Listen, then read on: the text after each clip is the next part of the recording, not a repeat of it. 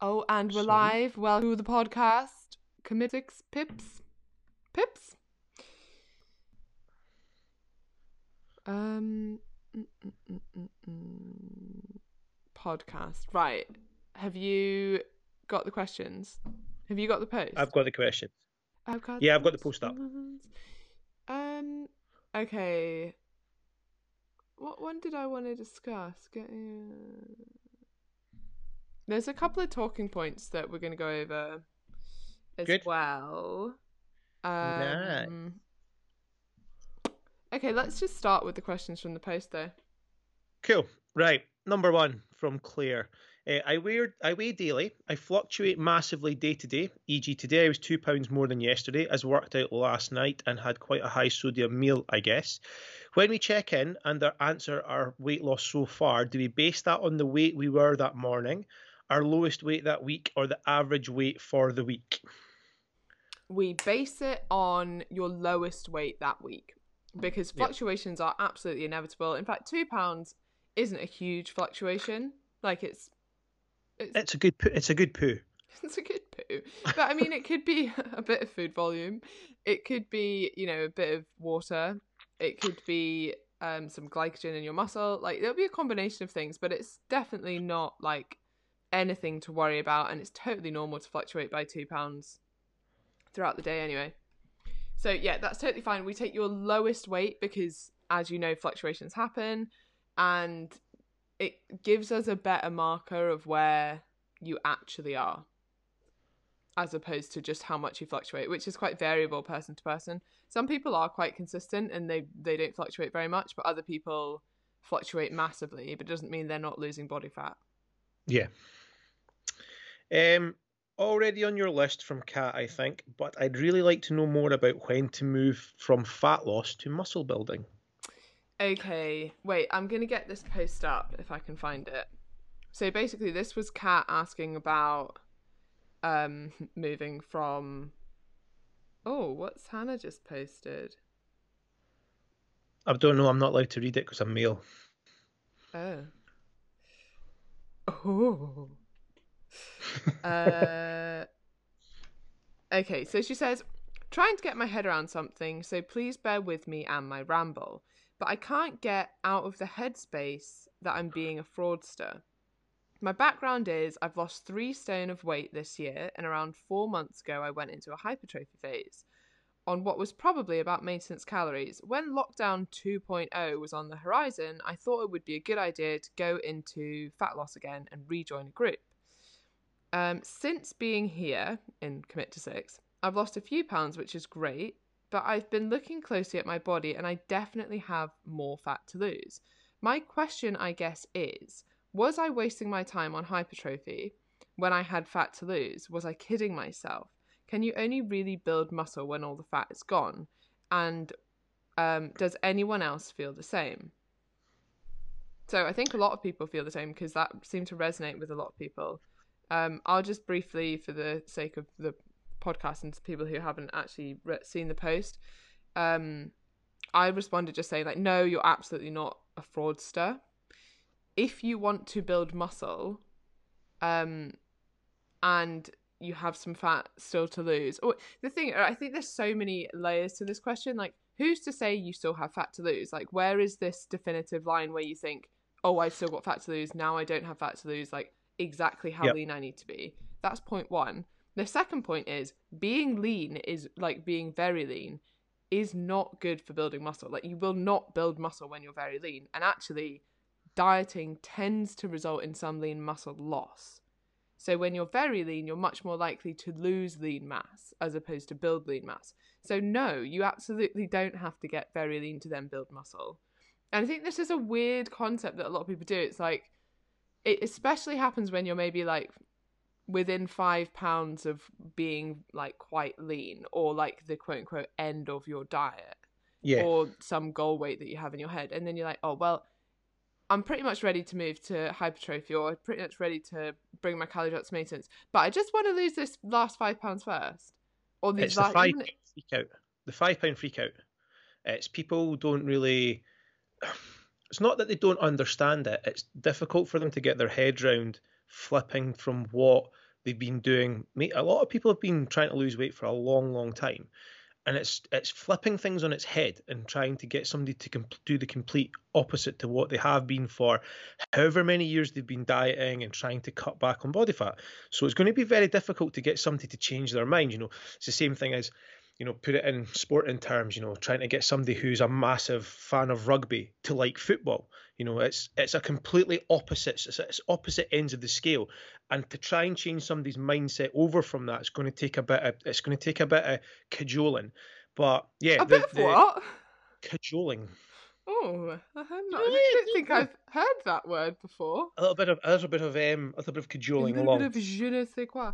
I, do you exactly. know what? I think that is one of the issues, though, is that people are in this headspace where it's a completely different thing. Like, oh, I've gone from fat loss now to hypertrophy. Actually, all Kat did was go from fat loss to maintenance and focus on gym yeah. performance for a while. It doesn't have to be this massive shift of I want to lose as much weight as possible to I want to build as much muscle as possible it can just be okay we're going to increase your calories a little bit so that it's maintainable? We're not going to focus on weight loss. We're going to try and maintain your weight and we're going to try and do some body recomposition. So we're going to try and build some muscle at the weight that you're at. And yeah. i think what most women especially are scared of is this bulking idea it's the, where, extra, ca- the extra calories. Yeah when you oh need oh to God. be in this uh massive surplus when actually one it's so slow for us to build muscle that actually it, that surplus is never going to go solely towards building muscle. So if you're in a huge calorie surplus, it's going to have no more benefit to building muscle than if you were in a quite a small calorie surplus. Or in, as you said, in many cases, just hitting maintenance again. You know, it's as simple as that. You know, hitting maintenance, your body will be able to give to assign the calories to help build muscle. You know that those extra. Cal- and I, th- I think you're right though. I think it's, I think it is that thought of oh my god, I need to start eating like 500 calories a day extra. No, no, no, no, no, no. Like we're not going to swing like a thousand calorie turnaround overnight. That's not going to happen. You know, that's just. I think it's it's that freak out of oh my god, it's you know I've lost all this weight, but if I start eating a huge surplus, I'm going to put it all back on. And if you ate in a surplus that most people think that they should be for gaining muscle, you probably would put all that weight back on. But that's not where you need to be. You know, small increments, building it in day week by week, and just keeping keeping it slow and steady. That's the main things. Yeah, up to maintenance, and then potentially a little increase. Um, yeah. The other point to make, which I like, resonates quite well with me, I think, because I like numbers, but this was Lyle McDonald came up with a couple of numbers, and it was basically he's he's tried to calculate roughly how much muscle mass potential you have to build over certain periods of time.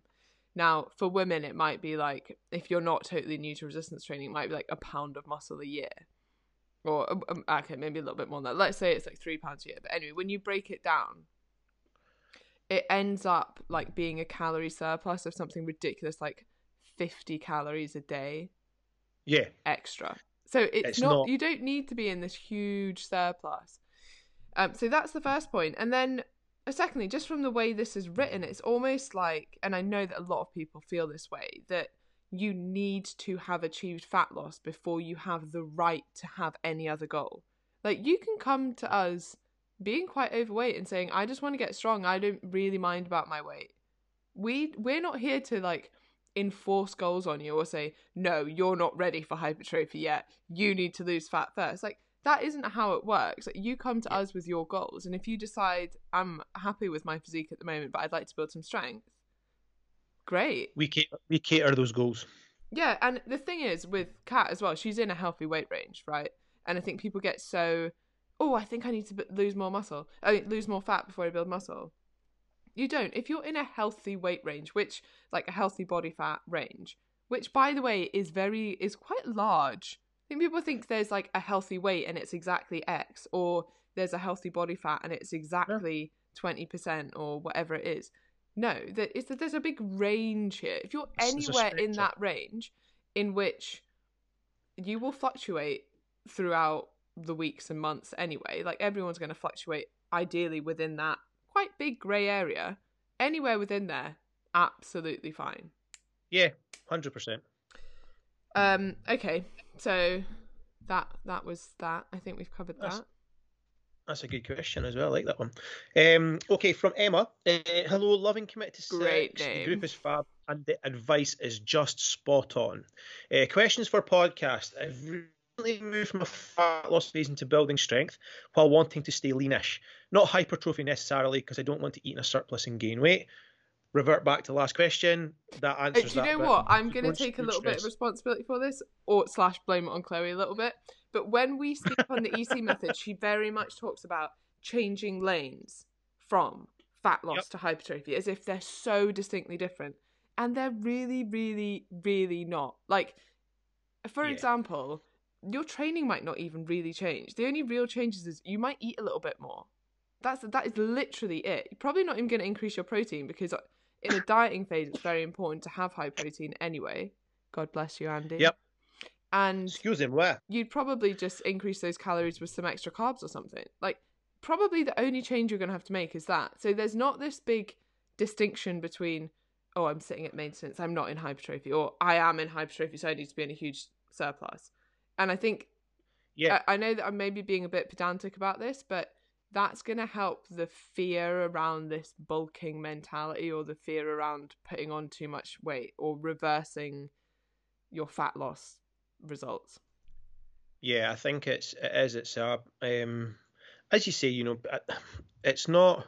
It's something that I think people have po- they're polarized towards. So they think it's either ex- one extreme or the other. They don't realize that there's like a, a real nice sort of medium line where you can sit and sort of bounce between two, and it's not a huge difference between the two, um, and just playing around with it rather than. But I think it is. It's something that a lot of people will stress about because it, you know, head wise, it is a it potentially is a massive change, um, but in an actual an actual fact, and like as the calories go, it's it's minuscule. As like as Lyle put, popped up, it's tiny, like 50 calories. What's 50 calories? Yeah, half an apple. Sorry. Mm. Yeah, exactly. That's it. Totally, totally. Um, Nicola had a really good uh, comment on this. Nicola Dahl. She said, um, "I don't really have any proper advice on this, but I just wanted to say that you can have whatever goal you want and not feel anything negative about it. I'm not increasing my calorie. Oh, sorry. I'm now increasing calories and training more consistently, and I constantly remind myself that I'm not just here to constantly get smaller." A freaking men. The goal shouldn't be to shrink ourselves and also take comfort knowing that because of the coaches and this group, I now know how to lose fat. So if at any point I'm uncomfortable, I just go back to it. Yes, that's exactly That's- it. It's like That's there's no exactly. Then you've taken away the fear of putting on this body fat because yeah okay do you know what? Body fat is a changeable thing. That's Yeah. what we're all doing. And at any point like throughout your life it will fluctuate. But you have control over that because you have the knowledge and you can apply that knowledge and you've got the support from us to do that. So if worst case scenario in kat's situation she put on a little bod- bit of body fat then we think okay that wasn't the goal actually or we want to rein that in a little bit. Cool we'll we'll cut your calories back a little bit or we'll increase your expenditure a little bit Yeah. fine Yeah. and because you're checking in at least every two weeks that means that you're never going to go far off track because That's you will have a check in and then we'll amend anything that needs amending That's it. So Emma's question coming through here is: uh, in a modest deficit, as I have PCOS and uh, quite high activity levels. Question one: Can you build strength whilst staying lean? Question two: What are the differences between strength training and hypertrophy training? Is it rep ranges volume? And three, how can you strength train, e.g., powerlifting at home while gyms are closed? E.g., I can deadlift quite a lot, but only have access to weights equivalent to 50% of my one rep max. Sorry for all the questions. Never apologise for no all the yeah questions. don't you've come to the right place for questions we love questions i will Exactly. say we did go over strength versus hypertrophy quite a lot in the last podcast so i would go back and Go back catch to up, that, but catch up on run that over them quite run over them quite quickly. You can build strength while staying lean. You just need to look at powerlifters, um, Olympic weightlifters at weight categories who are ridiculously strong and ridiculously tiny in weight. You can build strength whilst you're staying lean.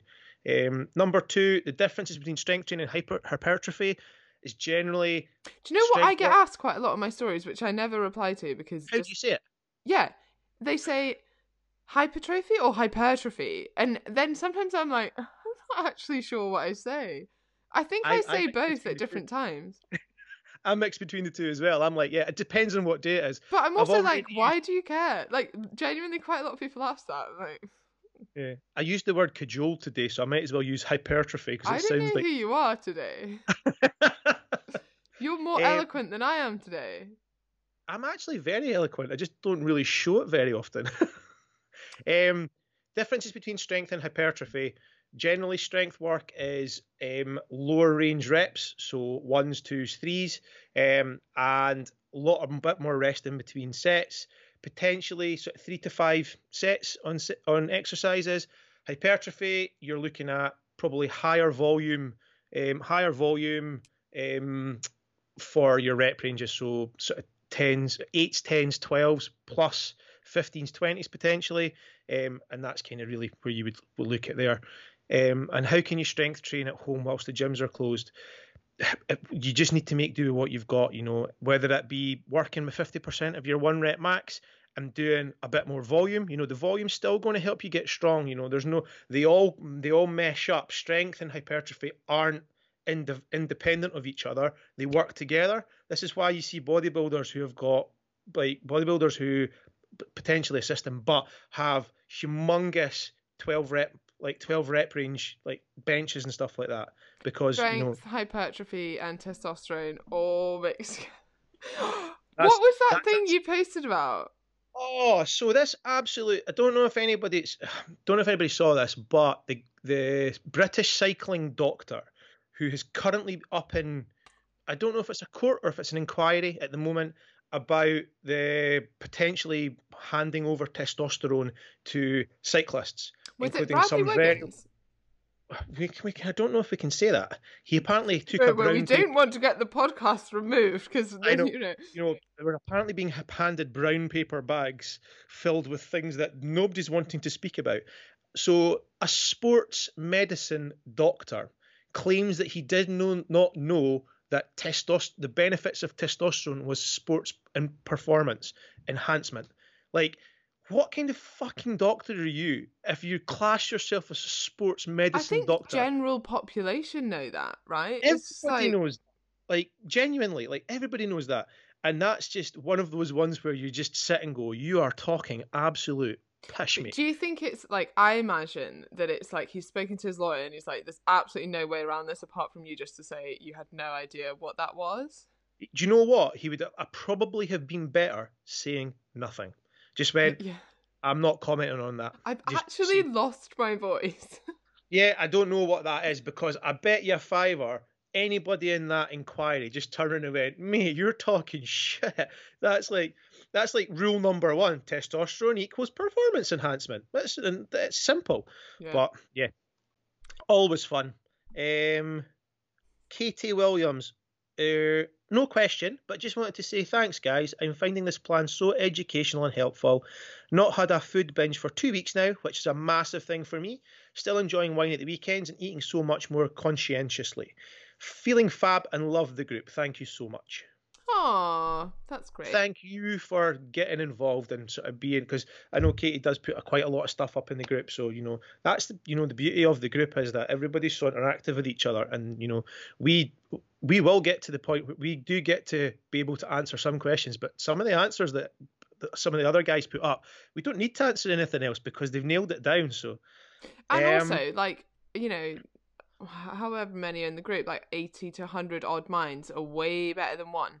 Especially with Yeah. things like I put the protein post up yesterday asking for suggestions.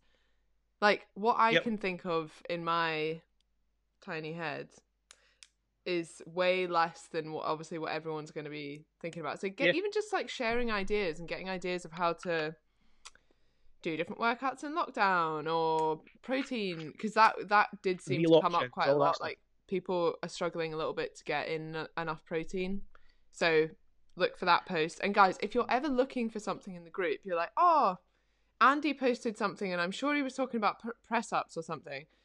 Just go to the search function and put in press ups, or put in post, you know, Andy, and it'll come up with all the posts from Andy. Like that's mm. how I just found cats. You just put in cat, and it comes up with that. Or if you remember the word, so if you want to go look at that protein post now, put in protein Emma, so it came from Yep. me, and it should come up. and then you'll be able to see it. Check, miss. Technology there. I think we can agree I am not the most tech savvy, which um, also reminds me if anyone's not had their check ins and they're on commit to six, message me. Commit to Yep. six or committed. No, sorry, not committed. That's Wednesday. Commit to six or commit to six. Lockdown 2.0. Um, I have a question. Go, go, go. How important is metabolism? I know the goal now is to lose weight. So to keep calories down, I skip breakfast. But there are but are there long-term effects on this? Also interested to hear more about two things you mentioned yesterday. Okay, let's start with the metabolism. So metabolism is very important, but I think you're you've maybe read the myth about the fact that you need to keep eating frequently in order to keep the metabolic fire burning i think is what most people that where that myth comes from and that's completely not true so your metabolism will keep going throughout the day no matter when you're eating or not Yeah. so we don't need to worry about that so the other thing um low carb in assisting with weight loss what does this mean cut out carbs entirely so the study i was talking about yesterday Was was, 50 grams?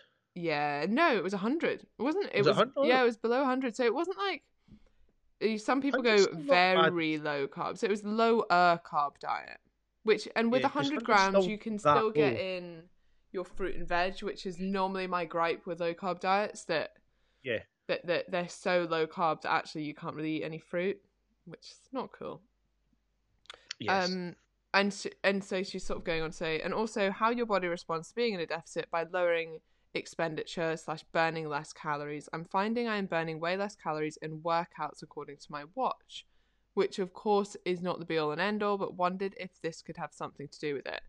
Okay, not interested in the watch at all. That don't worry about that.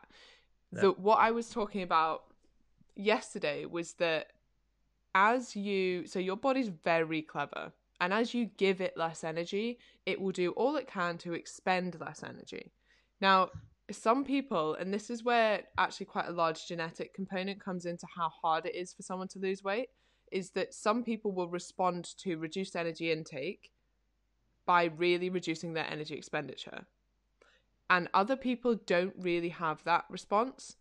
And actually that would have been in previous times like a trait that would be advantageous so is probably why it's been passed on. So if you if there wasn't much food available and you were able to preserve as much energy as possible that means you're going to live longer. Whereas someone who stays quite you know like i probably don't have that strong a response to that but i probably would have died out hundreds of years ago. So you know you win some you lose some. But in this environment it's not particularly helpful to have that almost like a bit of a starvation response. Um what was i going to say about that? Uh and i the thing is now we can sort of track that to an extent. So we can that's why we get you to track your steps is that that's quite a crude marker of your energy expenditure. So when people weren't tracking their steps and we're only really talking in the last sort of 10 years that fitbits have become quite um common and people actually track their steps while they're dieting you would often get people put on like the same diet sticking to the same diet and wondering why they weren't losing weight and it was because they'd reduced their energy expenditure to the extent that they'd negated their whole deficit. And i Yeah. think like i speak about like this a lot and we've gone over this numerous times but it's still so easy to forget that you can completely negate your deficit by moving less. And a lot of Yeah. people will if you don't track that. That's why we're like 12,000 steps. Get make sure that you hit your step target and that's so important if you're not tracking your steps we don't know that by affecting one side of the energy balance equation by having you eat less we've actually not just affected the other side and having you move less meaning that actually the equilibrium is the same and you don't lose any weight and despite trying your absolute best and sticking to everything which is so demoralizing for people. Oh, I've completely stuck to my diet. It's been hard, but I've done it. I'm not getting results because I've started moving less. yeah. Okay, I think we've covered that. Have we got more on the post? Um, Jenny, hey, sorry, this is a bit of a long one. Coming up to the fourth week of commit to six, my calorie target is 1500 calories. In week one, I ended up averaging at 16 after going over calories at the weekend, but for the last few weeks, I've managed to get back on track. Uh, I've been consistently eating between 13 and 1600 calories a day to meet a 1500 average for the week. I hit my protein target each day, working out five to six times a week and averaging 17,000 steps, and I've lost 1.5 kilos so far. My worry is that since starting, I've felt incredibly hungry all of the time, and although some weight is coming off, it doesn't feel very sustainable given how much of a struggle it feels. The first week I blamed my hormones, but since then it feels like all I can think about is food. I'm eating fruit or veg with each meal, but nothing seems to satisfy my appetite. Just wondering if there were any other tips and tricks I might be missing, or if it will get easier as my body gets used to functioning at 1500 calories. I know there could be an option to increase calories, but I do have a fair bit of weight to lose and ideally don't want to slow progress. Oh, great question. Um, well, firstly, well done for sticking to it despite feeling a little bit hungry. Well, a little bit. That sounds patronising. Despite being very hungry. Oh, despite oh. Um, what did she say? Her protein was fine. Did she? She's nailing her protein. Yeah. Yeah, nailing protein, getting fruit and veg in with every meal. They're kind of the yep. big ones for hunger. And then there are like little tips and tricks which I wouldn't want you to rely on. Yeah. But more things like, you know, yeah. having a can of Coke or a can of Diet Coke here and there can reduce hunger. Um, black coffee, chewing maybe gum. Yeah, spreading your maybe spreading your meals out a bit better as well. You know, getting them so if you're well, I mean, yes and no. Like it's weird, isn't it? Because yeah, spreading your meals out, yes, but then also not spreading your meals out potentially, yes and by yeah. that I mean like sometimes spreading your meals out is really useful and and sometimes people are like oh as soon as I started as soon as I added in a meal and I had four a day instead of three amazing I could stick to it easily. Whereas other people are like as soon as I took out a meal and I really just had two big meals and a snack that really worked for me. So yeah. I would Andy's re- right like play around with that. The other thing I would quite like you to do is and Jenny does this quite a lot is um post a day's food in like a little collage uh, just so we can see like your portion sizes because are you saying oh i've got i have some veg with a meal but it's like one lettuce leaf or something or yeah. are you really bulking out those meals so that you're getting some food volume in there? So i'd, I'd like to see the food volume so if you could post a picture of a standard day that would be awesome. Excellent excellent. Um from Dan. Uh, this has probably been discussed a million and one times in the past, but I'm finding 150 grams of protein a bit of a slog every day. If this has been answered on a different podcast, perhaps you could maybe point me to it. What are your tips and tricks on this? I find protein bars, shakes, yogurts a bit samey after a while. I know 150 grams is probably at the higher end of what you recommend due to my overall calorie target. I'm minded to go towards snacks like biltong, which may make it easier protein is always the hardest macro to nail down. I think it's one of those ones where you genuinely have to put much more thought into what you're doing. Carbs and fats are so simple; you can pretty much pick up anything and it's jammed. Like you could go and I could dive in the kitchen now and find something that's carb carb heavy, fat heavy. But I would probably have to go and have a look. Like because obviously because I know what I'm looking for, um, I'd probably be able to find something like I've always got a good stock of eggs um, on hand. Um, but oh, do you know what I'm really upset about is I'm gonna have my lunch after this poached eggs, and I only have one. Oh man, really... I would open my fridge and show you, but I've got twelve, and I think oh. it would just rub it in. There's nothing worse than a single solitary egg. Yeah, I know. Like, is it? Is there even point making thing. it? Like, is that a waste of hot water? It takes more effort to make it than it does just to look at it and go, "I'll just put it in a shake and drink it," so that but yeah, the the Very biggest sad. issue with protein, as you say, like little simple tips and that I usually give for clients is maybe bulking out your meals a bit more. So like rather than 100 grams of chicken, maybe put 150 grams of chicken, add increase your portion size of protein at your dinner times. Adding in your snacks like biltong's probably a good idea, but at the same point, you have to be aware that um, biltong's probably quite high. It's got quite a high fat content as well. So you just need to make sure that you don't sc- screw out your calories by sub- adding something in that's overruns your overruns your calories elsewhere. Um, say protein shakes, bars, etc. You know, it's not something that you want to rely on, but there are some really good options out there for them. Um, you know, and then things like you, you know, the, you know, you've he's obviously already been trying the sort of protein shakes, bars, and yogurts, etc. It's for me, I would probably just look at him getting to bulk out his his major protein sources at dinner time, at, at his main meals. Yeah, I would agree. I think bulking out those meals. I'll also go look at that post because there's loads of great suggestions of different protein that you might not have thought of as a source of protein on there. Yeah. Um, trying to think of anything else. No, I think, I think, um, I think one one point is you're like, oh, it gets a bit samey eating, I don't know, like the protein yogurts or something. And to be honest, some part like if you want to get results, some most of most of diet and fitness is a little bit monotonous, and you kind of just have to do it. Like it isn't that exciting eating a yogurt before bed every night, but will it get you better results? Yeah, probably routine's probably one of the best for nutrition certainly for adherence. Routine for me is always one of the easiest things to put in place because people know exactly what they're doing. They're not going to have to they don't have to think about going off the track and finding something else. If they know exactly what they're doing exactly what they're eating yes it can but you know the uh, simple things like you know work finding different ways to season if you're a meat eater finding different ways to season meats you know using a different like different herbs and spices um, you know, even as a vegetarian or a vegan, you know, I'm pretty sure there are different ways that you can sort of spice things like tofu, etc. Too. Um, so you know, it's it's maybe about things about maybe trying to change the taste of things, um, and make them a bit more palatable for what you're what you're trying to do.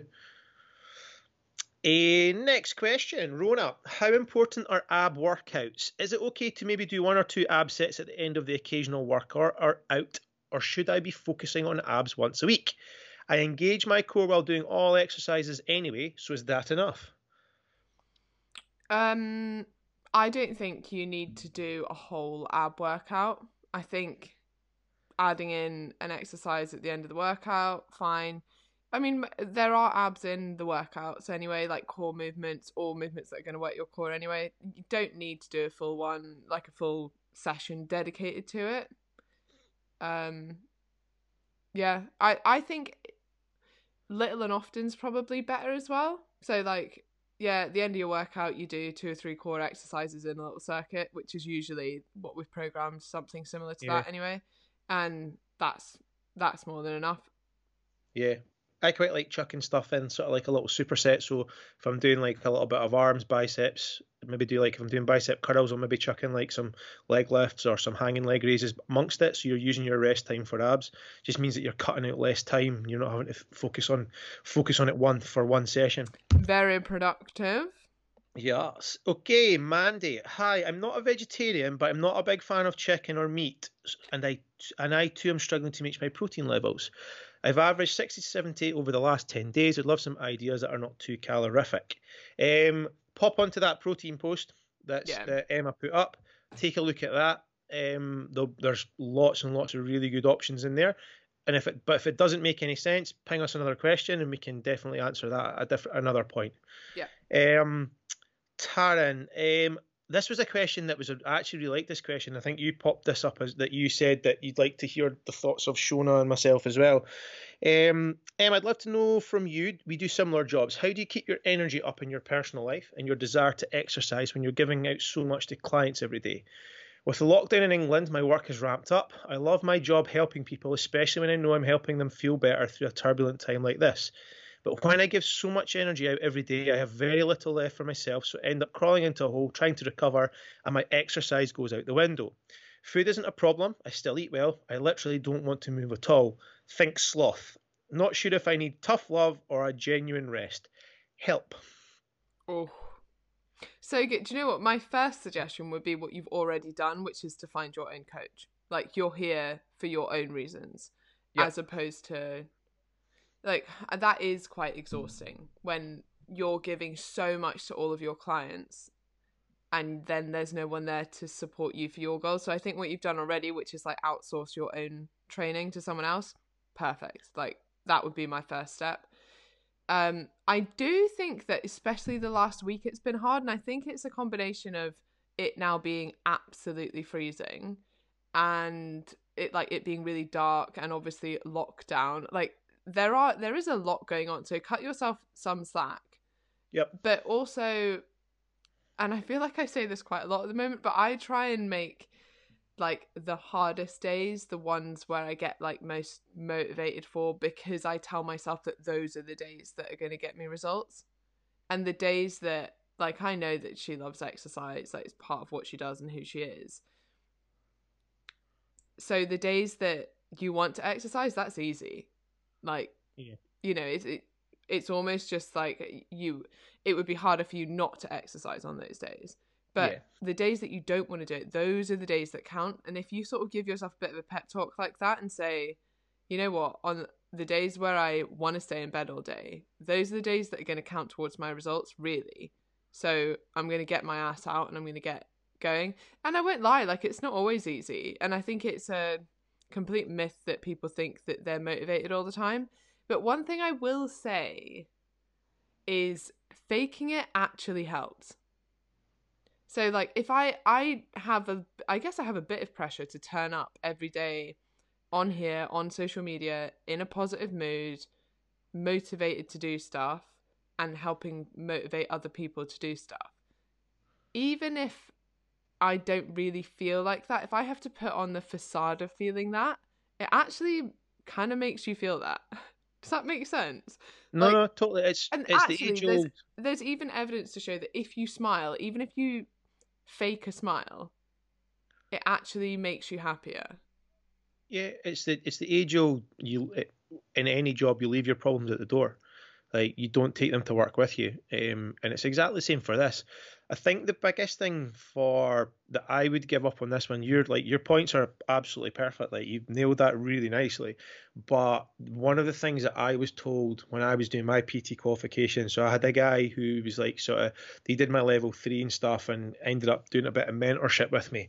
Like guy was called Martin, he's fantastic lad. So he gave me two fantastic tidbits of knowledge. Uh, number one, you don't shag your clients because that just causes confusion. Whoopsie! no, so- joking. 20 years on, That's why I had to move to online coaching. but wait a minute, Tinder's online, so that doesn't work. um, and number two was with your own training, you put that into your diary first. And I have kept to that ever since. And I've been doing this for 20 years now, over 20 years. I have done that every single day. My training is the first thing in my diary for that week, and I will not change it for anybody. That is my training time. That is my switch off time. It's my time just to relax my head. Um, and that's what, you know, that at the end of the day, you, this is what we do. You want to enjoy your training. You want to be able to have time for you, and that is time for you. So putting that into your diary before anything else. And I know it sounds, it- you know, it's easy for me to say 20 years down the line with a full client data, uh, client roster and stuff, but you'll thank yourself for it if you can get that in and start being stubborn about it and making sure that you give yourself time, you know, and the beauty of this group is is that like you know things like that you know if you manage to put the facade on for the day and you're you've managed to do it you can unload on the group and just say look guys you know there's so many people put up posts saying look i've had a really shit day i don't really want it i'm not here for sympathy. I just want to unload it and vent it and that's it out in there. And then i can deal with it from there. And that's the beauty of having as you say like a you know um, hiring a coach. You can vent to them. You know having a group like this where you can just put your thoughts down and just say you know i've had an absolute shit of a day. I just want to put it down because it means that i can write it out put it out out there and then i can just that box is now closed. You know it's a great way of being able to do it. But yeah i think um i think that's always a good way of doing stuff as well Yeah, brilliant point. And in many ways, you're just practicing what you preach there because we're always telling clients, okay, you know, we all we need you to do is fit in three workouts a week. So put them in your diary; they are important. But then for us to turn around and be like, but we don't do that. we just we just skip ours if we want. So it, it's kind of like, yeah, practice what you preach a bit. Um, Yeah. And I think I've seen this quite a lot actually in the group where someone's like, "Oh, I had a really crap day. This, this, and this happened, but I still got my steps in. and I did a workout." And by the end of the post, like you can even tell that they're you're so much more positive from doing that and from realizing you've still ticked off those boxes. So even if everything's gone wrong wrong at work and we're about to go back into lockdown and you're worried about X, Y, and Z, you've still managed to you know tick off these boxes and get closer to your goals, and that make that will make you feel good. Yes, good. I like that question. Um, Alison, uh, hi. I listened to your Fitness Unfiltered podcast on the M word this week, which was brilliant and inspiring. But at the same time, a bit depressed about the inevitability of my body shifting how and where it stores fat. I'm 53, my period stopped over two years ago, so definitely going through the menopause. Problem is, I still train the way I did when I first fell in love with weight training in my mid 40s. Should I train differently? And is, uh, is it unrealistic to have similar goals to those I aspired to 10 years ago? I know I'm a male and I this is something that I'll never have to deal with, but don't ever change the way you train. if you well, like I mean, you, we don't know how she's training. Yeah, it depends how you're training, but yeah. But no, you don't like if you're already resistance training it's even more important to be doing that. And the yeah. other thing is, don't like, yeah, you probably will to some extent change where you're storing body fat. See if you've like already postmenopausal and you've not noticed it. Like, don't think that that's just gonna jump out at you. Not not everyone responds the same way, and I have postmenopausal women who have banging bodies, like insane, and really very little abdominal fat which is tends yeah. to be what happens is that we store more fat around our middle. Um, so I wouldn't worry about it, especially if it's not even happened to you. Like, don't worry about something that's not happened. Yeah, it's it's something. It's it's obviously easy for me to say being a bloke, but again, it, I'd probably go back to the thought of you know, don't don't be don't be so hard on yourself. Like it's something that's going to happen, and something that you can't control. But what you can control is making sure your training's good, making sure your diet's good, and getting the ticking the boxes that you can control. They're the biggest the biggest things that you can do. Yeah, agreed. And also, just to sort of jump in there again, if you are on HRT, you will experience less of that change in body fat uh, redistrib- redistribution. There you go. Um, did you was it was it Holly's question that you answered about low carbs? No. Oh, oh, maybe. Yeah, yeah, yeah. She sent it in and the check-in as well. Yeah, yeah, yeah. Yeah, and the wristwatch and the discrepancies on the wristwatch. I think we did that one already. Um, Catherine Middleton. Here's some weird ones for you. Home working, space saving workout. I just ordered a skipping rope and skipping rope mat to protect my knees. Why are you skipping on your knees? You should be skipping on your feet. I'd be saying that's bro, the skipping rope match to protect your floor. Um, any suggestions for good routine or exercises beyond just going for as long as you can? What of skipping? Irish, yeah, skipping. I Tabata, would put a time, yeah, intervals. like put a timer on so you're doing like yeah rounds of a minute or rounds of 30 seconds or and it also probably depends how good you are at skipping like i'm not very good so you might want to work up on that as well like yeah. Can you get 10 in a row or can you get 100 in a row or do you want to learn how to do double unders? Exactly. I'm actually going to have to Google the next bit. Um, Irish sea moss. Thoughts? What sea moss? Irish sea moss. Can be consumed in food and applied directly to the skin. As soon as I heard applied directly to the skin, I'm probably guessing that this has got no benefit whatsoever. Um, both can have extremely positive health outcomes, can range from boosting your immune, immune system, improving your digestion, and pre- potentially fighting premature skin aging. Sounds like fun. yeah, I, will be honest with you. Um, I probably wouldn't spend your money on it. Um, yeah, a, a lot of this, a lot of the stuff is organic hand harvested Irish sea moss, which to me sounds like scam type pile of crap. Yeah. So yeah, um, just probably best to put capital letters avoid. It's um, a superfood, which rings yeah. alarm bells to me. It might um, be quite high in like antioxidants or something. Yeah. Um, yeah. Um, and then the last part of this question is it actually possible to reduce cellulite? Some is inevitable, and yes, we should be com- body confident, etc., etc., but science. Um, yes, it is. Uh, can you eradicate it? No, probably not. But more to the point, like if you have more body fat and thus more fat pushing up at your skin, then cellulite will appear more, more, more prominently. Yeah. As you lose body fat, then that reduces, so you can't see as much of it. So it'll still be there, but it won't be as prominent. But that's Yeah. basically the long and short of it. Is that the the effect of um, cellulite is because fat tissue is pushing up against um, skin tissue connection. Yeah. I'm not Well, very good what I with words today. And do, anyway, you remember, that- do you remember Power Plate used to their Power Plate's claim was that oh yeah, it it helped shakes off cellulite. your cellulite. Yeah, of course. Yeah. Well, the, re- the reason that it helped with cellulite is because of blood circulation. So the blood circulated towards the skin because obviously the vibration pulls the blood towards the skin because it's movement, and the body fat isn't touching the skin, so the cellulite looks like it's reduced. It actually isn't. It's just stopped it from being as close to the skin. Oh, So yeah, Hmm. there you go. Interesting. Um, but yeah, you can reduce the appearance of cellulite. Yeah. Sure. Yeah. Uh, Laura, I, I know you've talked about creatine a lot and the fact there's lots of research about it. I was just wondering if there are any negative side effects of long term creatine use. Um, this is probably so. Now and again, someone will have a bad effect, uh, side effect to creatine. No real reason why. Like, there's just that's just the case of taking anything.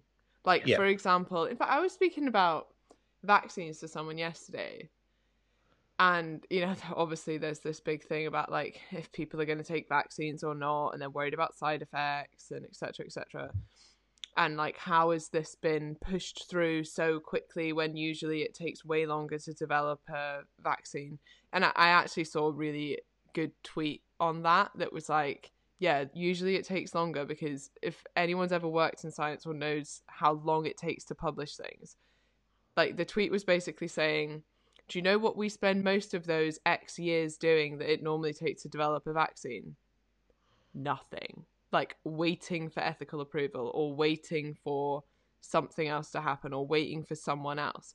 Like it's not it's the process that takes a long time not necessarily the biology that takes a long time to figure out but anyway what was i talking about? This oh yeah so the vaccine how was that related to what we were talking Cre- about? creatine, long term side effect. If there's oh any yeah side- side effects.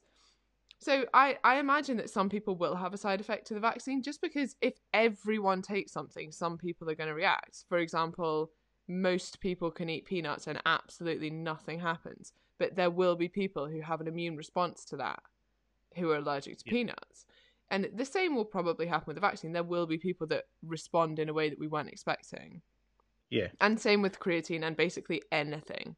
Like Yeah. even if you look at most people can eat bread, okay, but there will still be some people that respond badly to that because they're celiac. Yep. Yep. Perfect. Yeah. The, the creatine stuff is yeah it's it's it's very well researched. I think the worst things that I've seen are that if you so if you overload it, obviously you pee like a racehorse. That's probably Mm. but I've never Yeah. had a client who badly responded badly. Yeah. I think that I've had one who thought that was what she was responding badly to, but I don't think it was. That Yeah. was it. That's it. Uh, Jenny has uh, asked, I started taking creatine about two weeks ago. Should I assume this would add some water retention weight or not? Depends. Depends on the person. Unfortunately, Some people get retain water retention, some people don't. It's just it's uh, the luck of the draw, unfortunately. Which is Um, interesting because actually that adds to. I've just done Jenny's check in and she's stayed the same weight. So she potentially will be. And I'm not sure if- water. But she also did go over her calories, so it could be either. Um, but yeah, yeah, interesting. Um, the second part of another second bit of the question: Why are my split squats a bit wobbly? Just balance, not used to the exercise, or maybe my stance should be improved. Number one, split squats. I always like to put split squats with somebody with you holding on to something. Balance is not the issue unless you're an athlete who ba- that balance needs to be part of your sport. If you're purely doing it for building mus- legs, you don't need to be balanced up and do it freestanding. You can use something to hold on to. Squat rack, I, I I'll put my video up. I did a I popped a video up on my stuff earlier this week from doing split squats, and I set the squat rack up slightly differently than I normally would, and it worked really nicely. So I'll pop that up later on. Um, things like lunges and split squats, because your feet are lined up, if you have your feet too narrow lined up, the chances are your balance is going to go over because obviously the weight distributes differently. So you want to be slightly hip width apart with your squats, your split squats and your lunges, and a slight, it's not a cheat as such, but a little tip with your front foot, turn your foot slightly in because your big toe, which is obviously balance wise, grips better and it doesn't affect the angle, the trajectory of the knee, but it allows you to have a little bit more balance. Um, but yeah, it might also be as well. Remember, if you've not done split squats before, your muscles might be just coming accustomed to the movement, so it could well be that too. Yeah, the only thing I would add to that, because I see this all the time with people doing split squats, is they try and do them too fast. Yeah. So go slow. Also, don't be afraid to like pause between reps. So you do, it and then you come back up to the top. You reset yourself. Shake bag if you didn't, because that'll burn like hell. yeah. you but you'll reset yourself and you'll go again, as opposed to just like trying to get the reps done as quickly as possible, and that's often when you go off balance. Yep. Let's make um, this the last uh, question, then we come back to the rest on uh, Sunday. Cool. So, um, Nina, uh, what would you define as achieving maintenance weight? Is there a range, e.g., swing of kilogram of weight either side of what you want to stay around? Or am I overthinking this? Possibly a hangover from Slimming World days where you could go three pounds either side of your target weight without paying. Yeah, I think that sounds like a hangover from Slimming World. Without um, paying? Paying what? Did you have to pay a fine? Did you get money back if you were under your target weight? Oh, oh yeah. Tell us more about that. But um, yeah this is very individual as well. It kind of comes back to the first question we had about weight fluctuations. Some people won't fluctuate much at all, and so for them, fluctuating more than a pound would probably mean that they've they're not at maintenance. Whereas some yep. people will fluctuate six pounds in a week and be at maintenance. And then yep. there'll also be weeks, especially for females, where they will fluctuate more than other weeks. It's it, yeah, it's definitely overthinking it. Don't worry too much about it I normally have a bit of a range in my head, but, but only because I know my own body where I know where I'm sitting. So if I do go up, and it's less about the going up uh, like six pounds or l- below three pounds or whatever. It's less about the number, but more about the duration of that time. So if I went up six pounds tomorrow, I'd probably think nothing of it because I mean it'd be a bit strange, but I'd be like, well, I've not overeaten by yeah. 50,000 calories, so it's definitely not fat. Whereas if over the next month I increased by six pounds, I'd be like, oh, okay, that is fat actually, or at least a large proportion yeah. of it is fat. So it's more the duration. And again, looking at it as averages. So let's say that your weekly average, not not was X weight. Like you probably want to look at that. Your your weight over the month as opposed to your fluctuating weight day to day. Yep.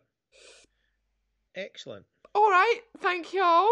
Have a lovely oh, weekend, good. everyone. I'm gonna come back on on Sunday. Um, you'll be getting on with check-ins. I've just got my check-ins as well. Yeah, nice. if anyone hasn't got any, just tag me and I will make sure that you get your check-in. Yeah, or you can rather than bouncing Emma, you can always tag me and I can give you the link for my stuff as well. Yes, if Andy's your coach. Okay, All that's a love. Ciao, ciao.